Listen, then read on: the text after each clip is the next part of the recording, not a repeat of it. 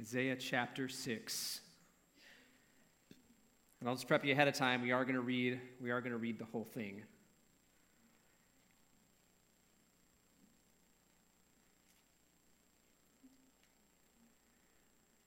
The word of the Lord says this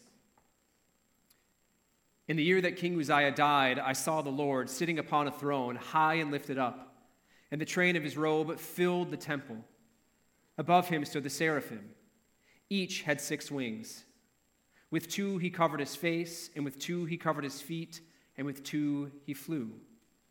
And one called to another and said, Holy, holy, holy is the Lord of hosts. The whole earth is full of his glory.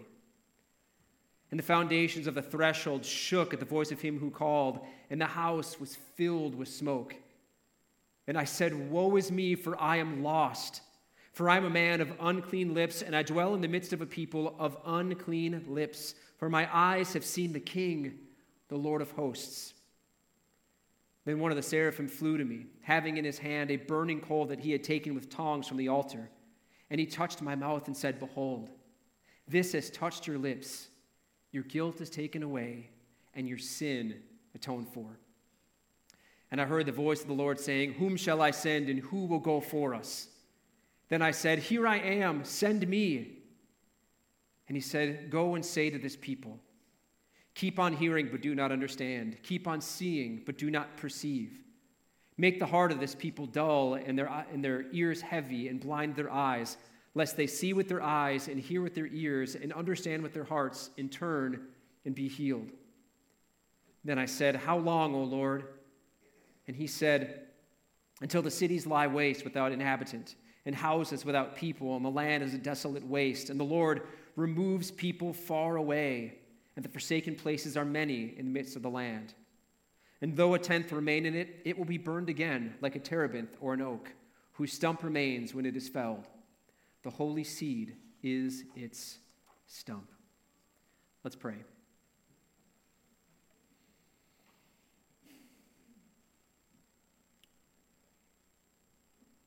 Lord God, this morning, you have a message that is not new for us, and yet at the same time, it is a very profound message that you don't want us to overlook. You don't want us to forget. And you want us to see that, that really this message is the whole message of Scripture. And so, Lord, may you just um, Help us, our hearts and our minds and our eyes to be open, to not be dull, and to receive anew the food of your word, the, the message that you have set up from the beginning of time and yet manifested through your Son, Jesus Christ. And may it just refresh our souls this morning. And it's in Jesus' name we pray. Amen. You may be seated.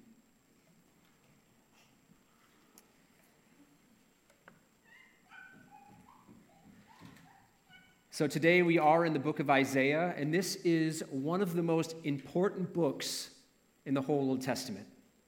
It is so important in terms of its theology that it is often referred to as the Romans of the Old Testament. Because in this 66 chapter book, the threads of God's big picture purposes for his people and for the world come together and are most clearly seen. And in our time together this morning, we're going to begin to unpack those threads. And hopefully, what we're going to see is their significance for the people of Israel in their day, and hopefully, their significance for us as his people today, and then ultimately for the whole world. But before we get there, we need to understand a little bit about kind of what this book is about and its background.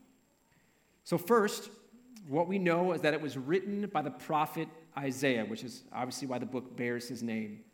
And though many scholars believe that there may have been a final editor or compiler of the book, most conservative scholars and theologians primarily believe that this, that this book was written mostly by Isaiah. And even though historical references in the book are few, we can gather that this book was written and put together sometime in the 7th century BC. In fact, Isaiah records the death of Sennacherib, the king of Assyria, which happened in 681 BC. And so the book was put together, at least in its final form, after that.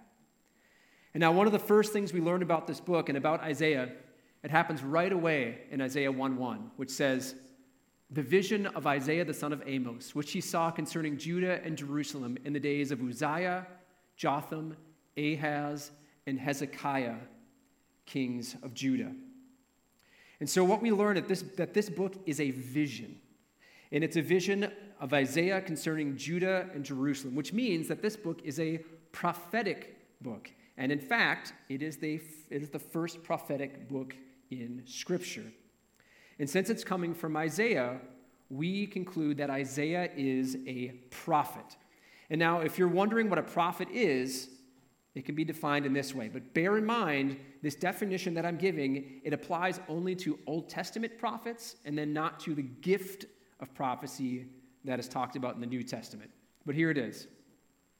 A prophet is someone who proclaimed a message or vision given to them by God. They spoke in God's name by his authority and were sent to teach his people while also revealing future events to come. And so Isaiah is God's mouthpiece speaking with God's authority to both teach God's people while also revealing the realities of the future to come. And as far as the setting of this prophetic vision, we also know that Isaiah had this vision during the times of kings. And those kings were Uzziah, Jotham, Ahaz, and Hezekiah. And now, I'm not going to spend a time, like a ton of time, giving you sort of a super in depth look at what's happening in the life of Judah during this time. If you want to do that, in particular, you can look at 2 Kings 15 through 20, and then 2 Chronicles 25 through 32. That'll cover the span of, of all of these kings. But I will say the following that Isaiah began prophesying at the end of Uzziah's life, and particularly when the Assyrians were beginning to take control of the surrounding nations, including Babylon. And within five to ten years of Uzziah's death, they quickly became the main threat both to Israel and Judah, and this threat remained all throughout the 8th century BC. And that at home in Judah, it became clear from, from both Isaiah's vision and from 2 Kings and 2 Chronicles that, that although Judah was not as bad as the northern kingdom of Israel, and remember we've talked about in previous weeks that Israel split, and it split into the northern kingdom of Israel, and then there is a southern kingdom of Judah. So Judah wasn't as bad as the northern kingdom, but they were still walking away from God. They were given to worshiping other gods, and in turmoil, in times of turmoil, they were trusting in other nations to save them instead of trusting in Yahweh, the one true God. And this is ultimately why God sent Isaiah to them. And as he was sent, he proclaimed God's vision to his people. And what he did is he brought to them these following realities. In chapters 1 through 39, it just gives you a little bit more background here. The setting is the Assyrian threat of the 8th century BC. The audience is God's rebellious people desiring worldly security, and the reality that he brought to them is that judgment is coming. And kind of the resounding message that keeps coming back is that if they return to God and trust in Him alone, that they will be saved. And then in chapters 40 to 55, the setting of that is actually a future prophecy about the 6th century BC. And then the audience of that is God's people who are in exile. And right, we've learned about that in other books as well. And yet the reality he's bringing is that God will fulfill his promises. And he says to them, Don't worry, your sin will be pardoned, and God's glory will be revealed. And then in chapters 56 to 66, the setting is a future prophecy about the coming of the end. The audience there is all who hold fast to Christ, so it's not just it's not just Judah that he's talking to, but it's all believers throughout all time. And then the reality that he is bringing is that glory is coming and they will receive that glory if they endure to the end. And if we put all of this together, we begin to see this overarching message that emerges that we need just as much as the people of Judah needed. And it's the reality that we need to live as, as if judgment is coming, but because of Christ, so is glory. I'll say that forever. Or again, It's the reality that we need to live as if judgment is coming, but because of Christ, so is glory. And so this morning, we're going to unpack in this message, um, Uh, we're going to unpack this particular message as we look at the following four realities that are woven all throughout Isaiah 6 and the book as a whole. And they're this one, that God is the holy creator and king of the universe. Two, that judgment is real and it's coming. Three, that grace and forgiveness are available through Christ. And then four, that God's glorious kingdom is also coming. And my hope this morning is that we will walk away from this message and from this book with a renewed sense of the grandeur and glory of our great God and King. That judgment is just as real in our day as it was in the days of Judah. That we will have a renewed sense of our need for Christ as our only hope. And then lastly, that we will be a people who live in the reality that this world is not our home, that Christ is coming, and with him, he is bringing eternal glory. But let's begin where Isaiah 6 begins with this reality that God is the holy creator and king of the universe. Isaiah 6, 1 to 4 says this In the year that King Uzziah died, I saw the Lord sitting upon a throne, high and lifted up, and the train of his robe filled the temple. Above him stood the seraphim. Each had six wings. With two he covered his face, and with two he covered his feet, and with two he flew. And one called to another and said, Holy, holy, holy is the Lord of hosts. The whole earth is full of his glory. And the foundations of the thresholds shook at the voice of him who called, and the house was filled with smoke. So, if you are unfamiliar with this part of Isaiah, um, and particularly in chapter 6, this is the place where God reveals himself to Isaiah, and then he is commissioning him as a prophet to go out and to speak God's vision and God's message to his people. But instead of going directly into his commission and call, God has, Isaiah, I almost said Uzziah, God has Isaiah start out by recalling his vision and experience of God. And the first thing he tells us is that the Lord, God Himself, was sitting on a throne, high and lifted up, and that the train of His robe filled the temple. And this not only presses into the hearer and the reader and Isaiah himself the bigness and greatness of our God, but it also reminds us that God is on an exalted throne as the King of the universe. He rules over all things, including all the earthly rulers. This includes the kings of Israel and Syria and Assyria and Babylon and Egypt and all the kings of Judah. And there is not a single king in, in, or kingdom in the world for all times that God does not rule over.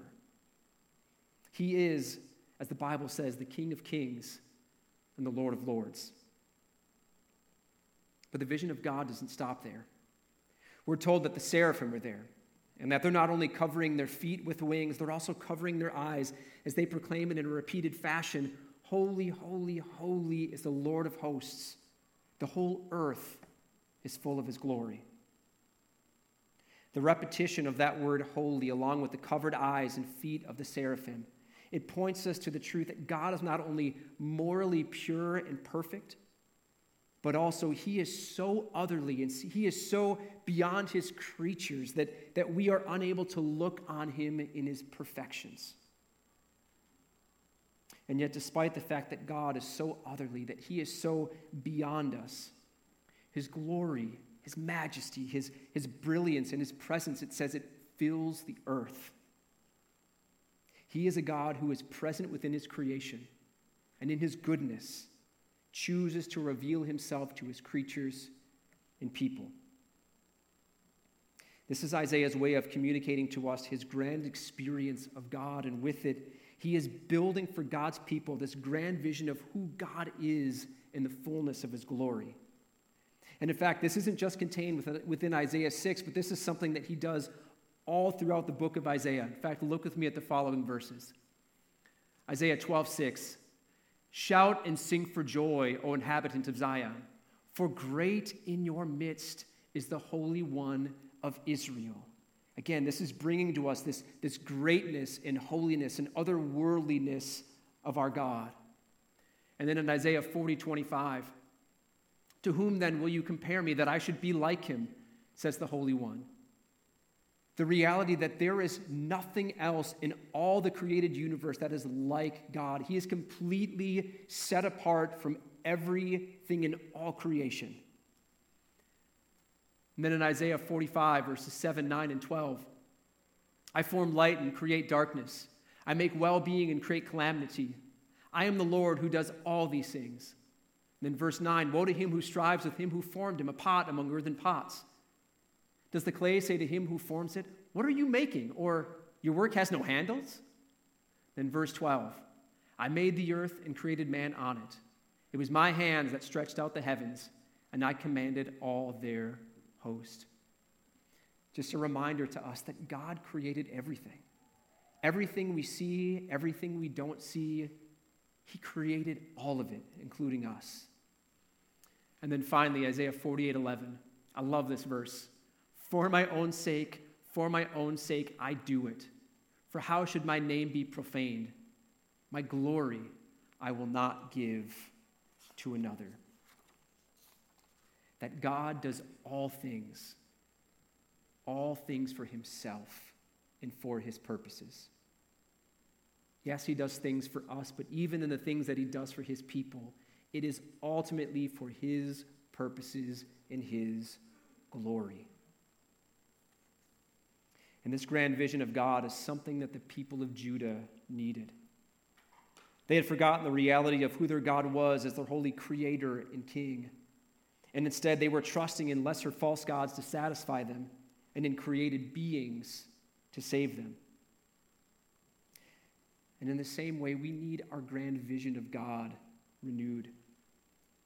We're so prone, we are so prone to trust in earthly things earthly treasures, earthly institutions, early or earthly conceptions of the good life, that we forget the reality that we have a holy God who created us and continually sustains us. And as I said, He does that for His purposes. He has a reason that He created you, and He didn't create you for you, He created you for Himself. And He is the only one who is worthy of our trust. He is the only one who is worthy of our worship. He is the only one that is, that, that is greater than anything in all creation, and nothing compares with him. And right now, right now, he is seated on a throne, high and lifted up, calling us as his people to fear him, to stand in awe of him, to give him the honor and reverence that is due his name. And only when we rightly understand the reality of his holiness and greatness as our King and our Creator will we then be able to understand the judgment and glory to come and also the forgiveness that he holds out to us as his people. And that's our second point this morning that judgment is real and it is coming. Isaiah 6, 9 through 12. and he said, Go and say to this people, Keep on hearing, but not understand. Keep on seeing, but do not perceive.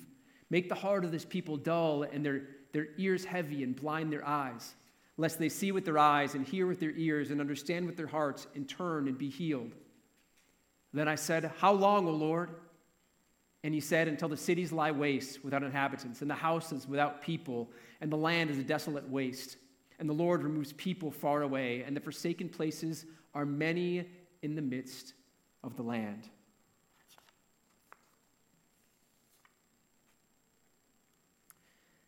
As I said at the beginning, it was becoming clear in Judah that the people of God were walking away from him. They were given to worshiping other gods. And in times of turmoil, they were trusting in other nations to save them instead of trusting in Yahweh, the one true God. And we can see this. We can particularly see this in the events of 2 Kings 16. And that's where King Ahaz came to power. And if you don't know a lot about Ahaz, all you really need to know is that he was a very evil king. In fact, it says that he did, walked in all of the evil practices of the kings uh, of the kings of the, the northern kingdom of Israel. And then it goes on to say of him in 2 Kings 16:3 that he did this. He even burned his son as an offering, according to the despicable practices of the nations whom the Lord drove out before the people of Israel. And then there was a time when, when, when trouble came, and trouble came not only from Syria, but actually also from the northern kingdom of Israel. They came upon Judah and tried to attack him. And yet, instead of trusting in God, what Ahaz did is he decided, oh, I'm going to I'm going to ask the king of Assyria to come and save us. And it says in 2 Kings 16 7. So Ahab sent messengers to Tiglath-Pileser, I think I pronounced that right, of Assyria, saying, I am your servant and your son. Come up and rescue me from the hand of the king of Assyria and from the hand of the king of Israel who are attacking me.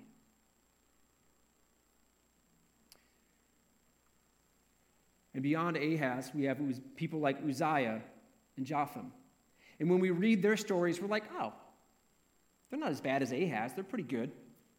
And yet they still committed similar sins. They were supposed to take down the high places where the people of Israel would go up to, to offer sacrifices. But God had said, don't do that. And instead, they were still worshiping false conceptions of God. And then, even though Hezekiah, he actually tore down the high places and it says that he trusted God, yet still, even Hezekiah himself, this Assyrian threat came back upon them, and instead of trusting God, he tried to pay him off. He's like, no, if I just if I just give him all the money out of the treasury, then surely the king of Assyria will go. And it turns out he didn't. Didn't work. And all of this points to the truth that God's kings and his people, that they were not walking according to his commands. And because of this, God commissions Isaiah and tells him to go to his people. And in his going, he is to speak to the people and proclaim, I believe, what is two kinds of judgment. And the first one is seen in verses 9 and 10 of chapter 6, where God is telling the people of Judah through Isaiah that they will no longer see and understand the things of God. He will make their hearts dull and their eyes blind. This is God literally using Isaiah to proclaim that he will harden the hearts of his people so they can't follow him. Just let that sink in for a minute. Can you imagine that? Can you imagine all of a sudden just the reality of God saying to us at LEFC, you don't get to see? And I'm not talking literally with our eyes, but with our hearts. And all of a sudden, we have no conception of the living God, no ability to follow him. And he's doing this because his people have chosen to forsake him and trust in other things. And then there's the second judgment, which flows from the first, and it comes in verses 11 and 12. And God tells his people that because of their continual and habitual sin and hardness of heart, that he is going to lay Judah to waste and is going to remove them from the land. And so, because of their sin, God is hardening his people. And then that removal from the land is ultimately going to be the exile that comes in the sixth century. And now, as much as this message is very specific, that message of exile is very specific for the people of Judah. And yet, I still believe it has application for us today. As we look at the landscape of churches and Christians around us, we can observe a few things that, though they seem commonplace today, should very much grieve our hearts. We see churches and Christians that have decided to capitulate to culture, and instead of standing upon the truth of God's word, and in order to remain relevant, they, they have decided that they're willing to redefine uh, human sexuality based on what the secular world says instead of fighting for the inerrant and unwavering truth of the Bible. We see people who grew up in the church having their hearts and minds blinded as they go through this process of what is popular today, popularly called today deconstruction. Maybe you've heard that word.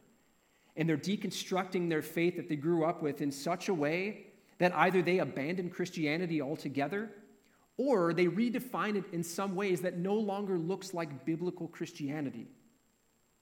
We see Christians who are putting more trust in fighting issues and electing right people instead of reaching out to their neighbors with the life, with the life and culture changing reality of the gospel of Jesus Christ.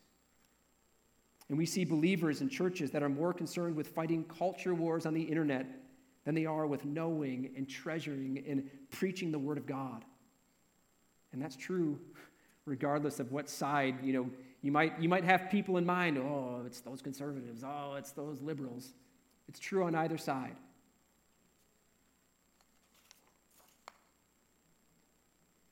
And in all these things, we are in danger of becoming a people who hear but don't understand, and see but don't perceive.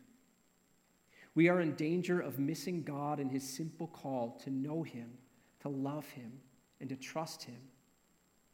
And then from that, to love our neighbors as ourselves. And if we, the church in America, continue down this path and put our hope and trust in something else besides him, then Scripture says that our end will be judgment. And we may be in danger of hearing the fateful words of Jesus in Matthew 7 23 when he says, I never knew you. Depart from me, you workers of lawlessness. And so, my call to all of us is to take seriously this warning from Isaiah. Examine your hearts. See where else, what else you have put your trust in besides the triune ruler of the universe. Are you trusting in institutions? Are you trusting in philosophy? Are you trusting in a cultural religion? And if you examine yourself and you see that in you, you see, yes, I'm doing that. I'm trusting in something else besides Christ and Christ alone.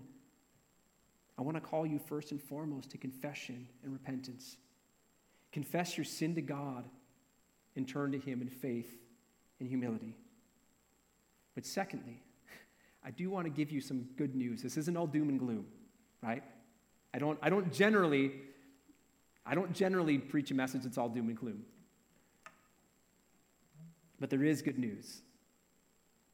And this good news is the reality that, that the whole of Scripture is pointing to, including much of the book of Isaiah. And it's this this is our third point this morning that grace and forgiveness are available through Christ. Isaiah 6, verses 5 to 7, and then 13 and I said, Woe is me, for I am lost. For I am a man of unclean lips, and I dwell in the midst of a people of unclean lips. For my eyes have seen the King, the Lord of hosts. Then one of the seraphim flew to me, having in his hand a burning coal that he had taken with tongs from the altar. And he touched my mouth and said, Behold, this has touched your lips. Your guilt is taken away, and your sin atoned for. And then verse 13 And though a tenth remain in it, it will be burned again, like a terebinth or an oak whose stump remains. When it is felled, and I love this, the holy seed is its stump. And that's important. We'll talk about that in just a minute.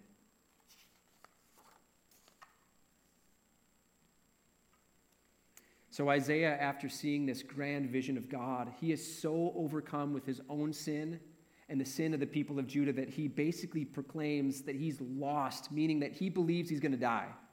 Right? He's like, that's it. I've seen God. We are so sinful. I'm done.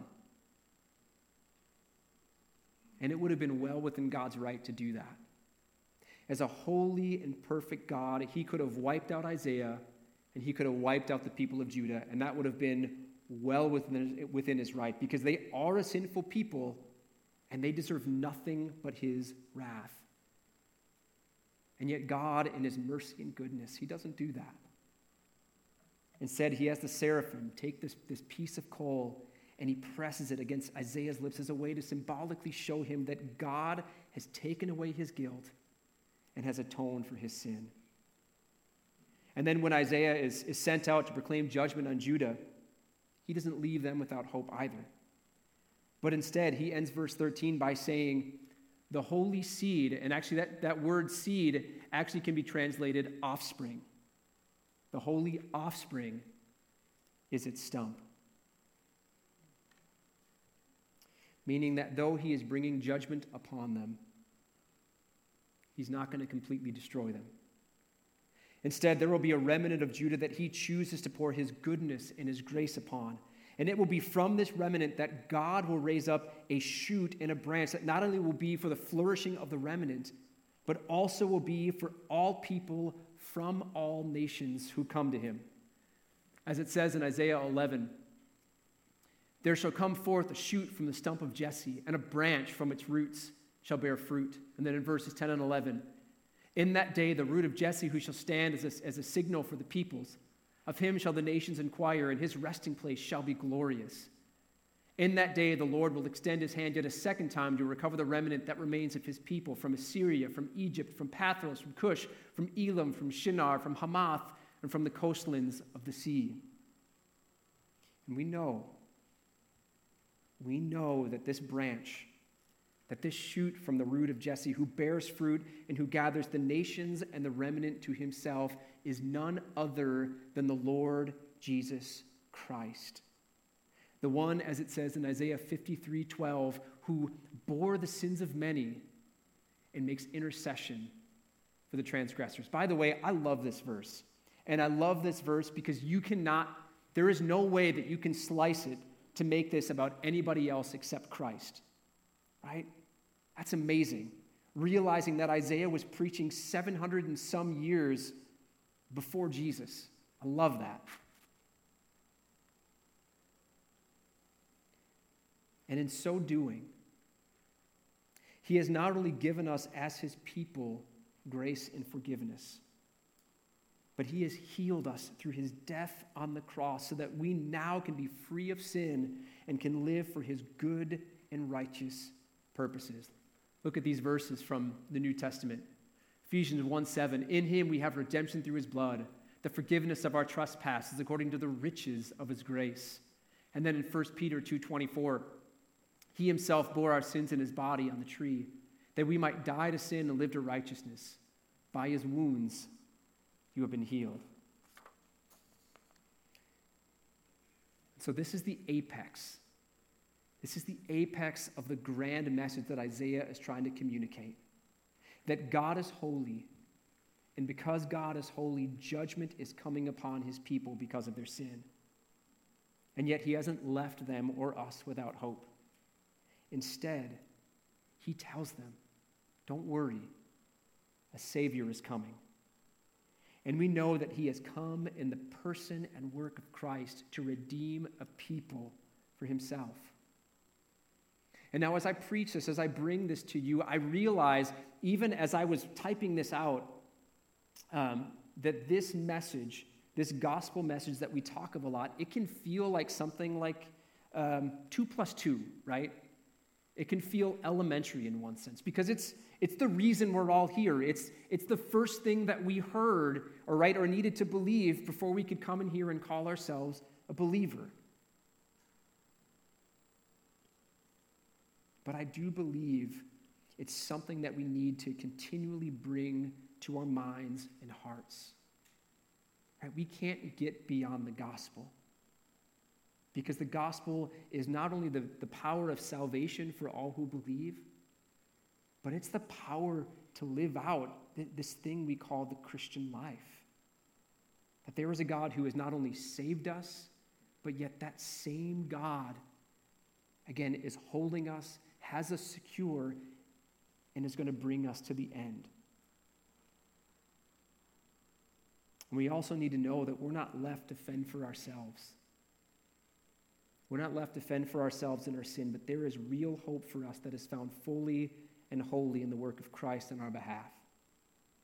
And so I do want to encourage you this morning if, if you're here, whether you're a, a believer, you consider yourself a believer, or whether you consider yourself not a believer in the Lord Jesus Christ, if you are walking in sin, if you're feeling the weight of your guilt and you feel condemned, I want to call you to turn to Christ. He is the fountain of living water who not only gives you new life, but has freely and fully and wholly forgiven you of your sin for all time. So that if you believe in him and you follow him, you can live in the joy and in the assurance that you are a child of God this morning. And if you're here and again, you, you are unsure of that, I would encourage you to come talk to me. You can talk to one of the other elders. We, we want to help you to know for sure that you are a child of God this morning. And not only does he want us to live in the assurance that, that we are his children, but he also wants each of us to live in and take seriously the reality that this world, what we see around us, is not our home. And because this isn't our home, Scripture also tells us the good news that He is coming back for us. And that's the last reality this morning that God's glorious kingdom is coming. Isaiah 2 2 through 4. It shall come to pass in the latter days that the mountain of the house of the Lord shall be established as the highest of the mountains, and shall be lifted up above the hills, and all the nations shall flow to it. And many people shall come and say, Come let us, let us go up to the mountain of the Lord, to the house of the God of Jacob, that he may teach us his ways, and that we may walk in his paths. For out of Zion shall go forth the law and the word of the Lord from Jerusalem. He shall judge between the nations and shall decide disputes for many peoples. And they shall beat their swords into plowshares and their spears into pruning hooks. Nation shall not lift up sword against nation, and neither shall they learn war anymore.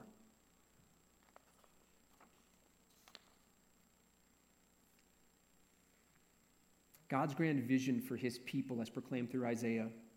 It opens with two chapters that sort of feel like an introductory summary of the whole book. And then what it does is it's actually worked out over the ensuing 64 chapters.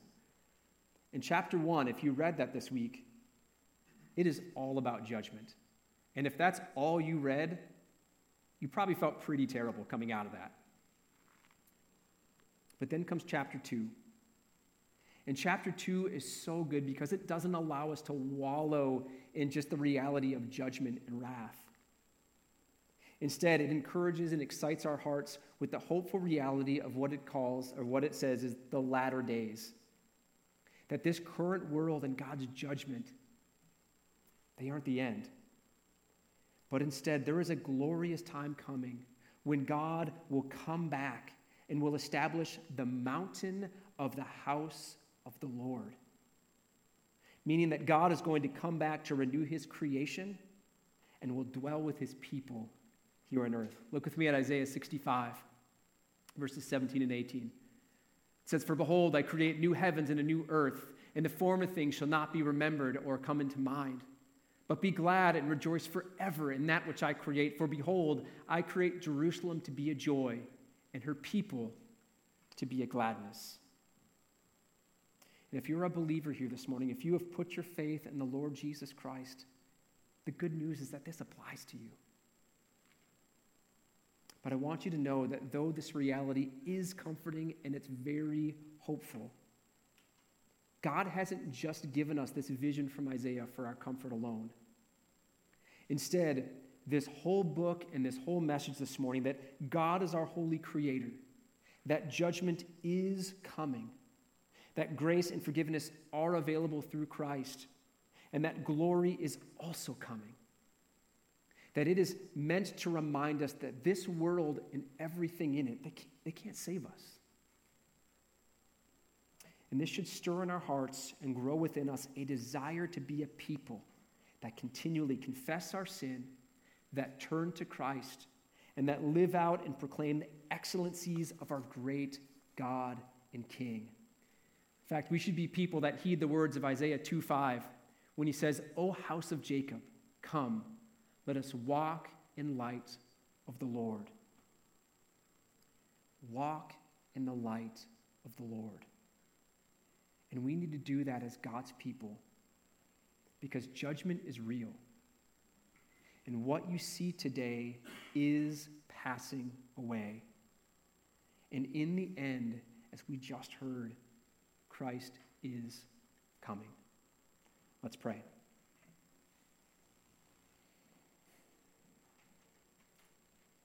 Lord God,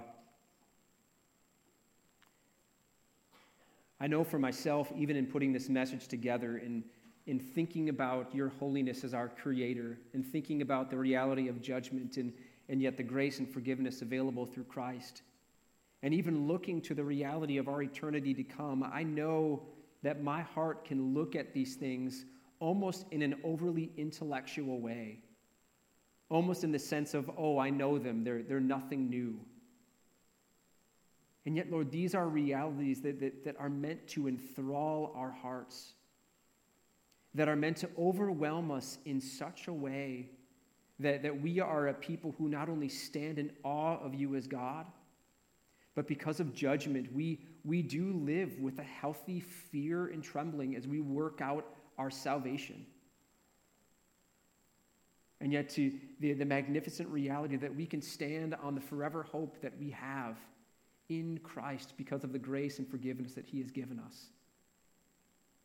And yet, to be excited, to live with anticipation, to work with the idea that, that you are coming back, that there is a day when you will come and you will renew your world and you will dwell with us as your people. That's exciting. And Lord, I pray that, that you will take these truths today and that you will sink them deep into our hearts. That we will be a people who leave this place just desiring in all things to proclaim the excellencies of who you are as our God, our Father, our friend, our Savior, and our Lord until that day that you return. And we just pray all of this in the precious name of your Son, Jesus. Amen.